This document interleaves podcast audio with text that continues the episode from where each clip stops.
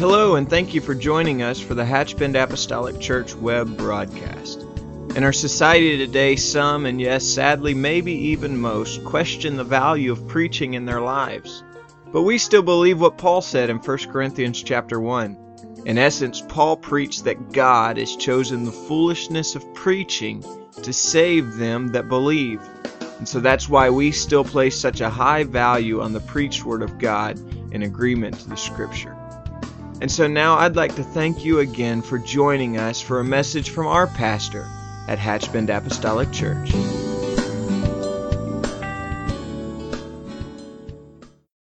you for your attentive spirit and plugging into the presence of God in praise and worship because that breaks up the fallow ground, that prepares the soil for the seed of the Word of God. Amen. I want you to join me today, if you will, in the book of Exodus, chapter 21. I'm going to read the first six verses. It's kind of an interesting and an unusual passage of Scripture. I've often um, pondered about this through the years while reading the Scripture. Certainly have preached from it a few times, but not many times. But I felt drawn to this particularly for today. And so we'll just ask the Lord to touch this word in this moment. His word is anointed. We know that.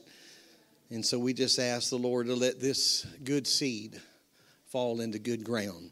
The book of Exodus 21 and 1. The Bible says, Now these are the judgments which thou shalt set before them. If thou buy an Hebrew servant, six years he shall serve, and in the seventh he shall go out free for nothing. If he came in by himself, he shall go out by himself. If he were married, then his wife shall go out with him.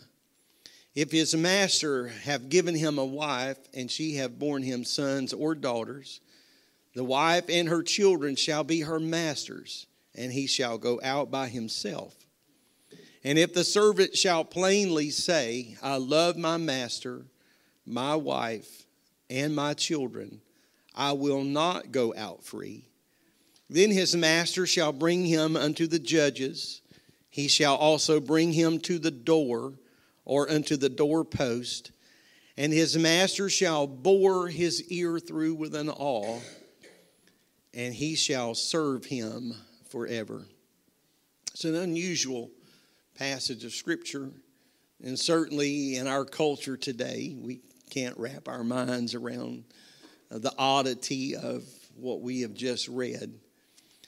And so when we, uh, in, in America, when we hear the words servant or slavery, our minds rush, rightly so, perhaps, down one of the bloodiest stains in our nation's history.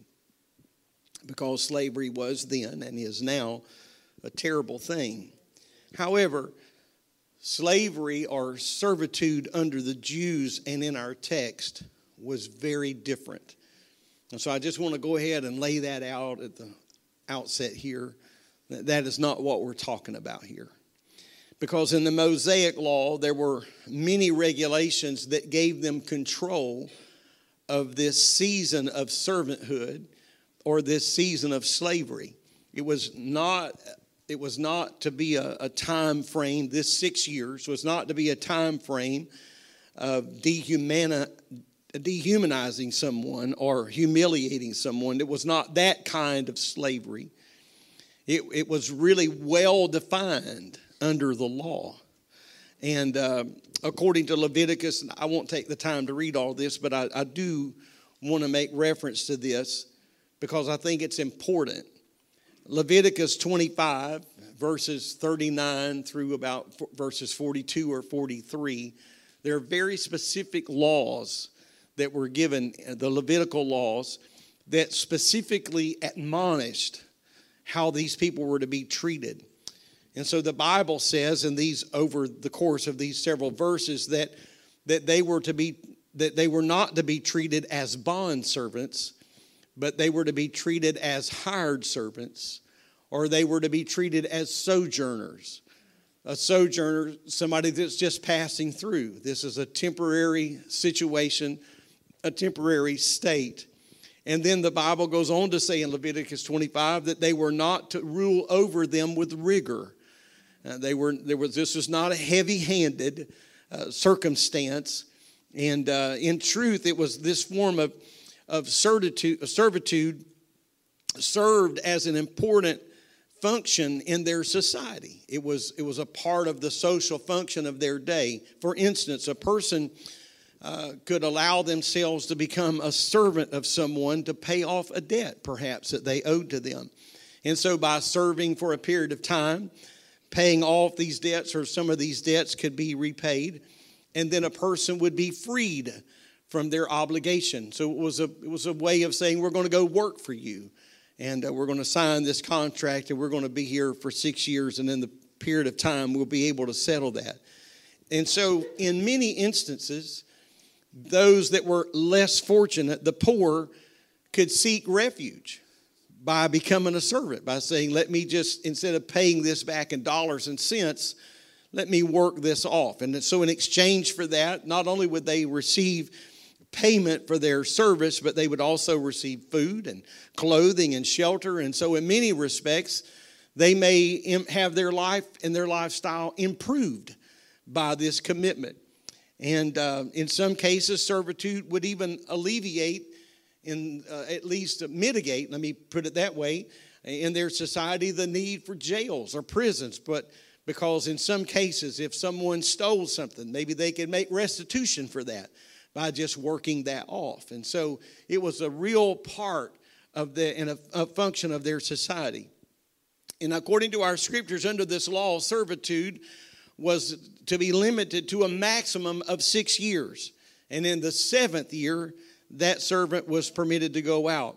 But the law was very, very specific that no one could serve as a slave or no one could serve in this capacity of a servant in perpetuity. But there was one exception, just one exception given, and that exception was that if the servant of his own free will decided to continue in the role of that role of servitude, amen, then he would be allowed to do so. So I, I know that that uh, would bring some sobering questions. Why would you be bound when you would rather be free? Why would anyone consent to do uh, such a thing? But in some of the points that I've just made, we could see where in some cases it may be advantageous. They may be better off to do that. Uh, perhaps in, uh, they had no resources, but if they had a good master and if they had good living conditions and they had a fair wage and they were treated kindly, then, then why not? Why not just stay on? We will continue to do that. They may view that service as gainful employment. And uh, I don't know, uh, probably there's people here today that feel like uh, to, in your field of labor, your field of employment, there may be days that you felt like a servant. And there may have been days that if you were independently wealthy, you would just drive out and never look back. But because you're not independently wealthy, no matter how frustrated you are on Friday, somewhere over the weekend you heal up and you think, you know what? I think I'll try this again. For all intent and purposes, it would be like a job. It would be to their benefit to keep that. Uh, they may decide that the position that they hold is better than one they might be able to obtain on their own. And and so, looking around, just decide, you know, I, I've been blessed here in some strange way. I've been blessed. And so, with that, they would voluntarily submit themselves to a life of servitude. But then the scripture gives another instance. It could be that this man had married a wife, a wife that had been given to him of his master. And it could be that children were born to him during this six years of servitude. And, and uh, so uh, then if, if that was the case, that, that he could leave, but they were not allowed to leave because they were actually belonged to the to the master. And so because of his wife and his children that man may decide you know what? I'm just going to i would rather do what i'm doing. That way I, I will be able to keep my wife and i'll be able to keep my family. And and so that's one of the reasons given in our text for this choice of perpetual servitude. His love for his wife his love for his children. But understand this, and I think this is so imperative that the choice was his and it was made voluntarily. He was not there bound, hand and foot. And so as we look at this text, I would like this, I would like us rather to apply this to our service in the kingdom of God. I want you to know something this morning. And when we look around at this beautiful congregation, not one person in this building was coerced to be here. But of our own free will, we decided, and, and I would say for the vast majority of us, we didn't decide that this morning. We decided a long time ago. You knew when you left here Wednesday, as a matter of fact, if the Lord would just give you an opportunity, that you would be right back here today. Amen. This is a choice. So we need to see that this is a clear choice. I want to speak to you today about the power of freedom. And I know that that title or that subject doesn't seem to fit into the context of servitude and doesn't seem to fit into the context of being bound for six years. But I want to talk to you today about the power of freedom because life consists of choices. Amen. Our futures are determined by the daily choices that we make. Oh, I know that we're inundated with, with uh, just a, a, a, a long, long list of choices every day. Some of them are so minor, and, and, and it really wouldn't matter one way or the other. And, and sometimes we are given so many choices until we're almost brain dead at the end of the day. And we just want to feel, we just want to kind of just holler out when somebody asks if you want this or that, just say, surprise me. I've made so many decisions today. Uh, I'm not in the mood to make another decision. But but we are also faced with imperative decisions. We, there are multiple roads that we're called on to choose from, and, and the road that we choose in life, those are important roads. These are not just paths that we take for granted. Amen. There are some roads from which we could never turn back. And so I got to be careful when I stand at that intersection, when I stand at that fork in the road.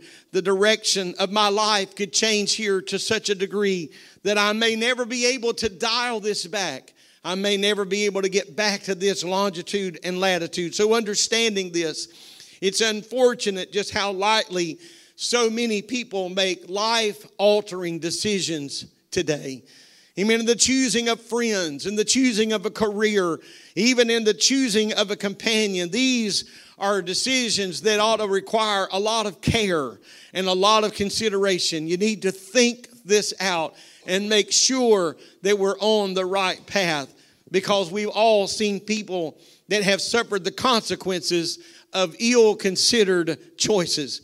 I think most of us who have lived a few years can, can see where one decision led to another decision and that decision led to yet another decision. And, and it's frightening to think about. And perhaps there are many here today that could look back at some of the intersections in our lives that we, we can get far enough away from them and look back and think how differently life would have been, tragically different, had I gone this way instead of going this way. It's, it's frightening to think about where our lives could have been. But there's another situation that's even more tragic. And amen, that is that no choice is more important than the choices that people make about their spiritual destiny. Because I just need to stand here and tell you one more time regardless of how society would like to play this out for us, and regardless of even how the church world would like to play this out for us. There is a heaven and there is a hell. Amen. We're going to spend eternity somewhere Amen. And it's going to be either heaven or it's going to be either hell. And so I tell you today that when we are making life changing, eternity altering decisions, we ought to think this through and say, God, I want to make sure that my peace call and election is sure. I want to seek out my salvation with fear and trembling. I want to not just take someone else's word for this, but I want to reach out and I want to get this book in my hand and I want to hide hide this word in my heart. And I want to ask the Lord to open my eyes to His revelation, to the Word of God. Amen. Those roads, those roads, those spiritual roads upon which we travel they will not only impact our lives here and now, but they will also impact our, impact our lives for eternity. But I want to put a comma there. I want to, I want to continue this thought because the decisions that we make not only affect our lives here and now, not only do they affect our lives for eternity, but the decisions that we make today are not just going to affect us. There are uh, those decisions today that we make can and they will affect other lives for years, if not even for decades to come.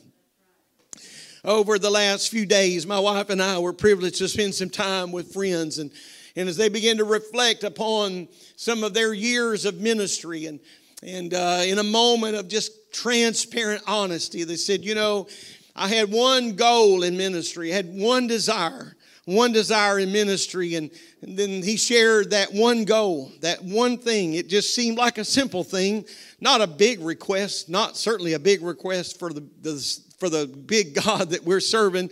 And that was my goal. This is what I wanted.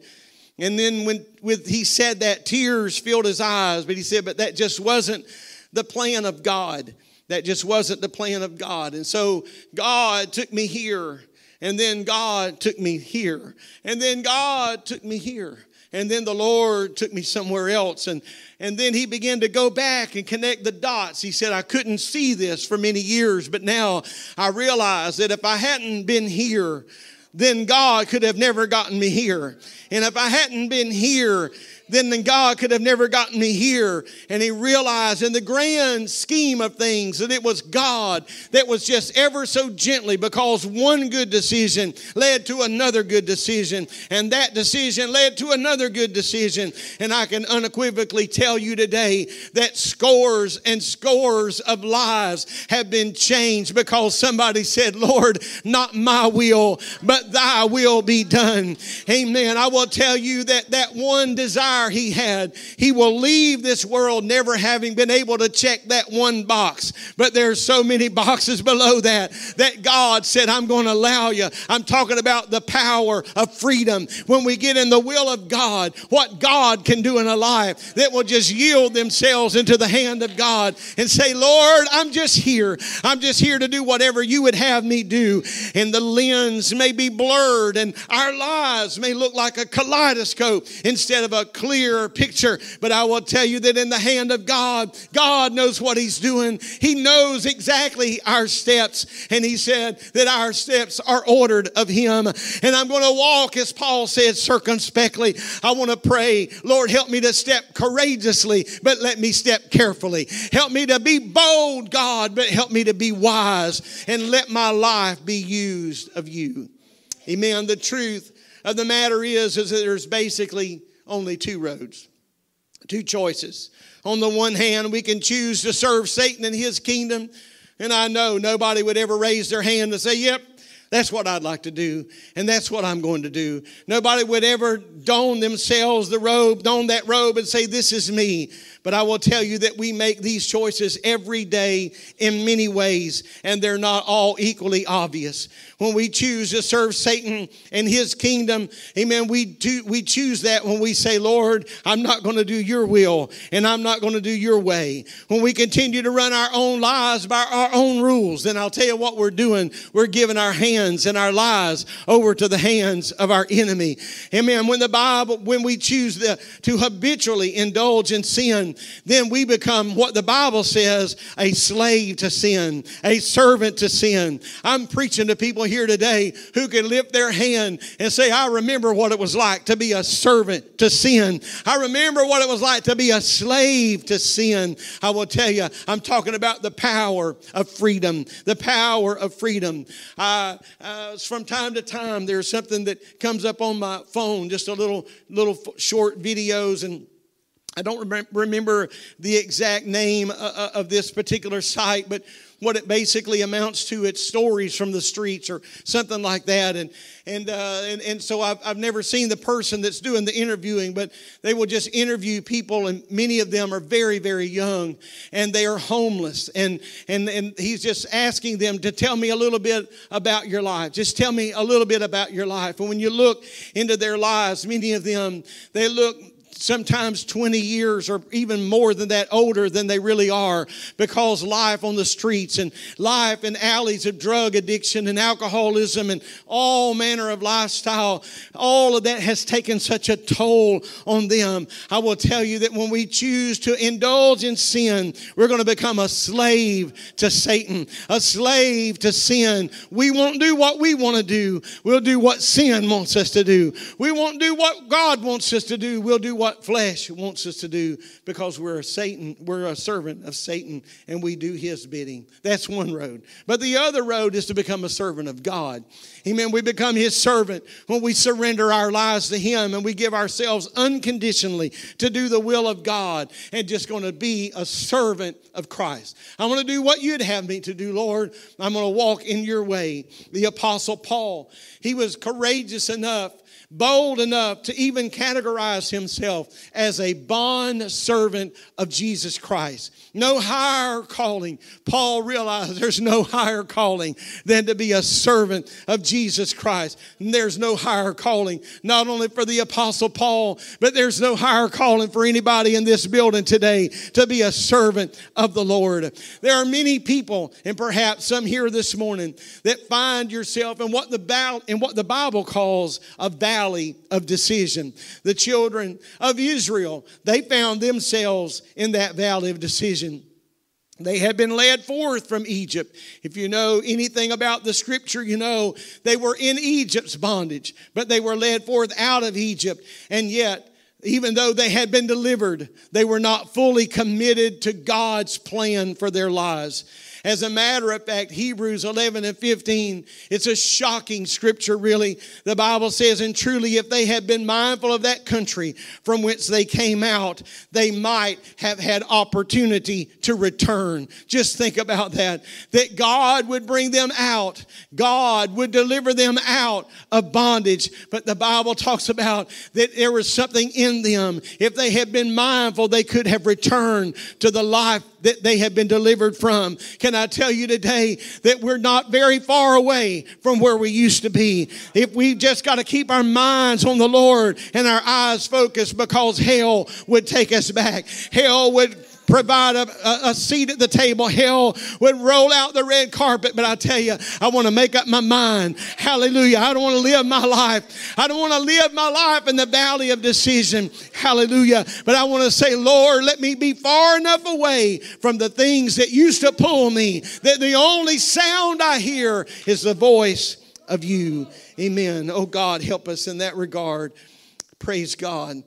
Amen. The Lord is not going to hold us to unwilling servitude. God's looking for willing servants.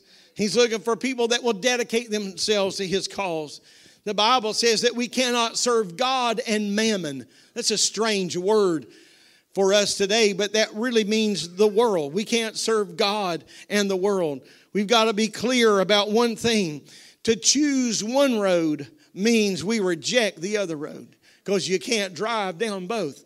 And so when we choose this way, that means we're rejecting this way. And so when we surrender to the Lord, we're surrendering to Him and making a life time commitment and to receive the Lord. That means I'm going to deny that world. That means that I'm not looking back. My whole heart is in this thing. I've cashed it all in. You see, too many people have tried to make Jesus a part of their lives without surrendering all of their lives.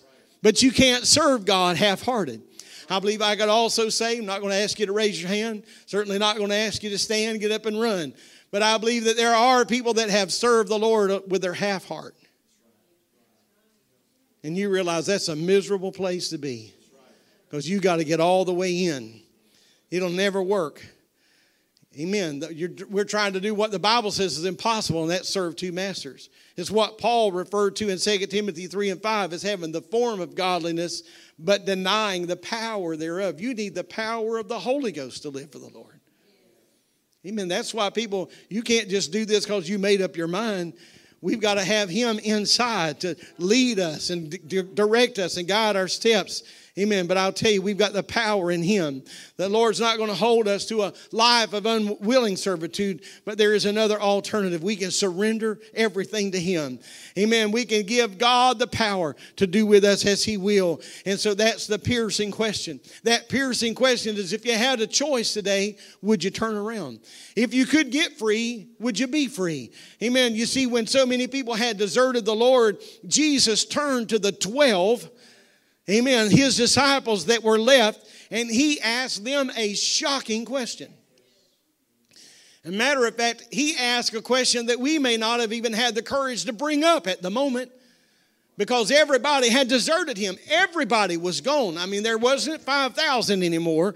There were no longer 500. There were no longer 120. He looked around him and there were 12. And Jesus just looked at the 12, not because he was pompous, not because he was arrogant. Amen. But he was here to do his father's business. I'm going to build a church. And so he asked them, Will you also, will you also go away? Thank God. Thank God for Simon Peter. Amen. That had the courage to speak up and say what everybody else was thinking. He said, Lord, to whom shall we go? Thou hast has the words to eternal life. Amen. That is enough. That's a powerful statement. But that's not all he said. Amen. He went on to say, We believe and we are sure that thou art the Christ, the Son of the living God. To whom else would we go? You've got the words to eternal life. Besides all this, we've had a revelation that thou art the Son of God. We believe and we are sure we know. I'm going to tell you this morning, I know too much to turn back now. I know too much. God's done too much. Amen. We believe and we are sure. Can you, can you join me today? Amen. And say, I've just, God's done too much. He's opened my eyes too wide. I found life. I found peace. I found joy. I found truth truth. I found forgiveness. I found meaning. I found purpose in life. I found out who I am. I found out why I'm here. Why would I want to turn around and go back now? I've experienced the power of freedom. Hallelujah. Mm, ah, hallelujah. Yes, we could close the Bible and never open it again. We can walk out of these doors and never walk in a church door again. But I'm going to tell you, I'm not here under duress. I'm not here because somebody pressed me to be here here, but I'm here because in my heart of hearts, I want to give God everything I have. And I'll tell you, when we turn out the lights and lock the door, I'm going to go home and say, Lord, I wish I could have done a little bit more and sang one more song, singing a little bit louder, preach a little bit harder. You've done so much for me. Amen. This world has nothing to offer. Amen. That doesn't mean we're perfect. Please don't mistake that. It doesn't mean that the pleasure of sin, what the Bible even says for a season, has no effect on our flesh. We're not living up here in some bubble. Amen. How about the rest of y'all? Amen. We're not living up here in some protected bubble where sin has no lure, where sin has no appeal, but we understand this that it's pleasure for a season. It's just temporary. Amen. We've come to know this that when we weigh everything out, when we put it all in the balances of life, this life is going to come up woefully short, woefully short. Amen. It's going to be found wanting, as the scripture says, compared to just one moment in the presence of the Lord. I want to look back at verse number five for just a moment. Exodus 21 and 5. The Bible says, And if the servant shall plainly say, I love my master, my wife, and my children. Amen. I will not go out free. I think it's curious that the, that the servant had to, to say, and the scripture is so specific to say he's got to plainly say this. You got to plainly say, I love my wife I love my master, rather. I love my wife and I love my children. And so the first thing that we need to do is ask ourselves if we can truly say that. Amen. When I look around at all the Lord has done for me, how could I not say, I love my master? How can I not say, I love you, Lord? He loved me before I cared anything about him. Amen. He saw a need before I ever knew anything about that need in my life. He devised a plan to save our soul when we didn't even realize we were lost. He came to this earth and endured the flesh of humanity. Amen. And the Bible says, yet without sin. However, he went to the cross, gave himself, amen, to the penalty of our sins. He purchased what we could not purchase. And because of that sacrifice, we are made free. But that's not all. Look at what the Lord's doing for us right now. Think about his patience because none of us are perfect. And yet, in the midst of our own struggles, he is patient with us and he continues to work with us. Because the church is not a museum for the perfected, it is a hospital. Amen. This is a spiritual clinic.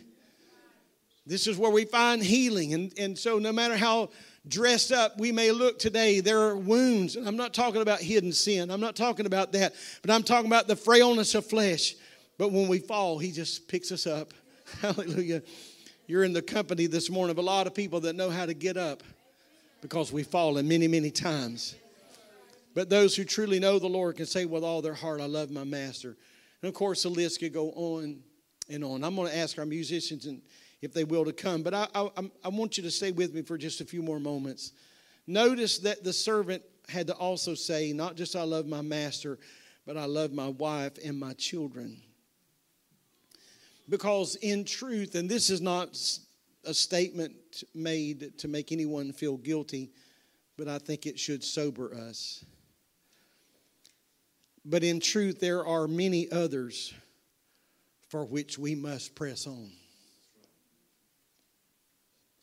Our decisions are going to impact them.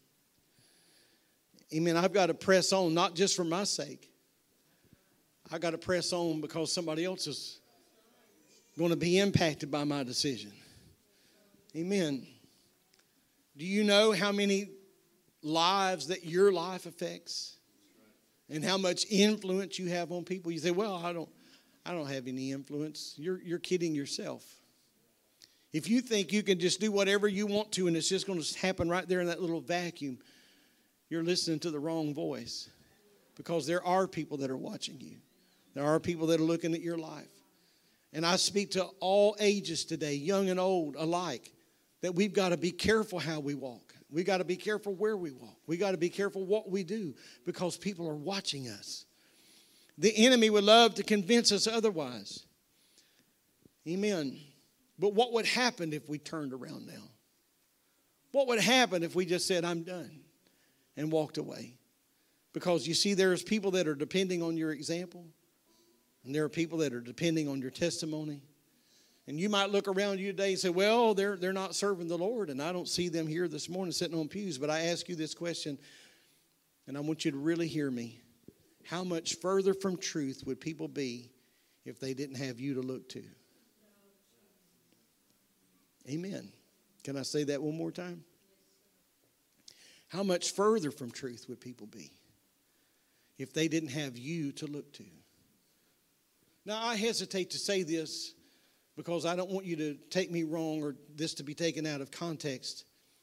But I've been stopped many, many times in town, and I understand that some of this is the benefit of being in a smaller community.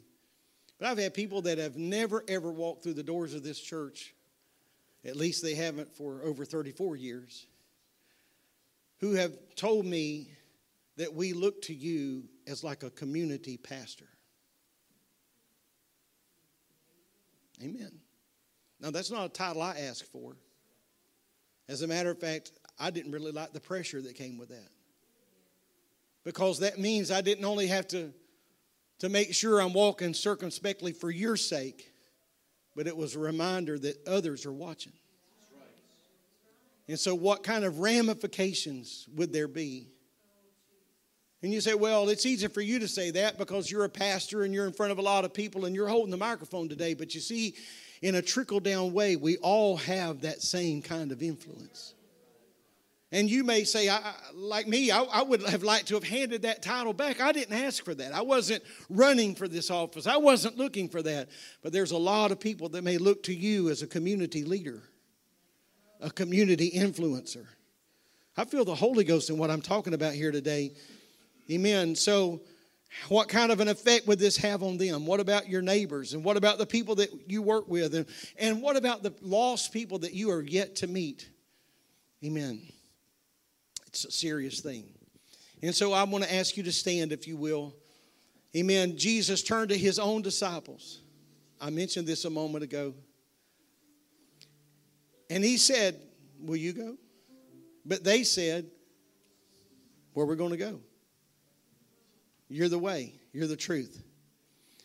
Now, I want to just remind you of this that there is a real commitment involved in a choice of perpetual service. I, I, just stay with me a few more minutes. The Bible says that after six years, this man could go free. But he had to make a choice. His master shall bring him. If he plainly says, I love my master and I love my wife and I love my children, then the Bible says this, verse number six. The scripture says, The master shall bring him unto the judges, he shall bring him before witnesses, rulers. And he shall bring him to the door or to the doorpost, and his master shall bore a hole through his ear with an awl, and he shall serve him forever. Uh, that sounds morbid. I understand. It's hard to wrap our minds around that. But he was going to bring him before witnesses, bring him to the doorpost, pierce his ear. As barbaric as that may seem to us today, it was a common practice and it had a very significant meaning. Because to bore his ear through with an awl was a ceremony that implied, I'm connecting myself to this house. Amen. I'm connected to this house. Not only that, but I have connected my ear to the voice of my servant, my master. I have connected my ear to the voice of my master. I want to be connected to the house and I want to be connected to the master. How about you? Amen. I want to hear what the Lord is saying to me day by day. I wonder if we could slip our hands up this morning and just ask God to touch us in this house today. We're talking about the power of freedom. We've been set free by the power of the Lord. Amen. I'm thankful for the hand of God that has washed us, that has baptized us, that has anointed our mind.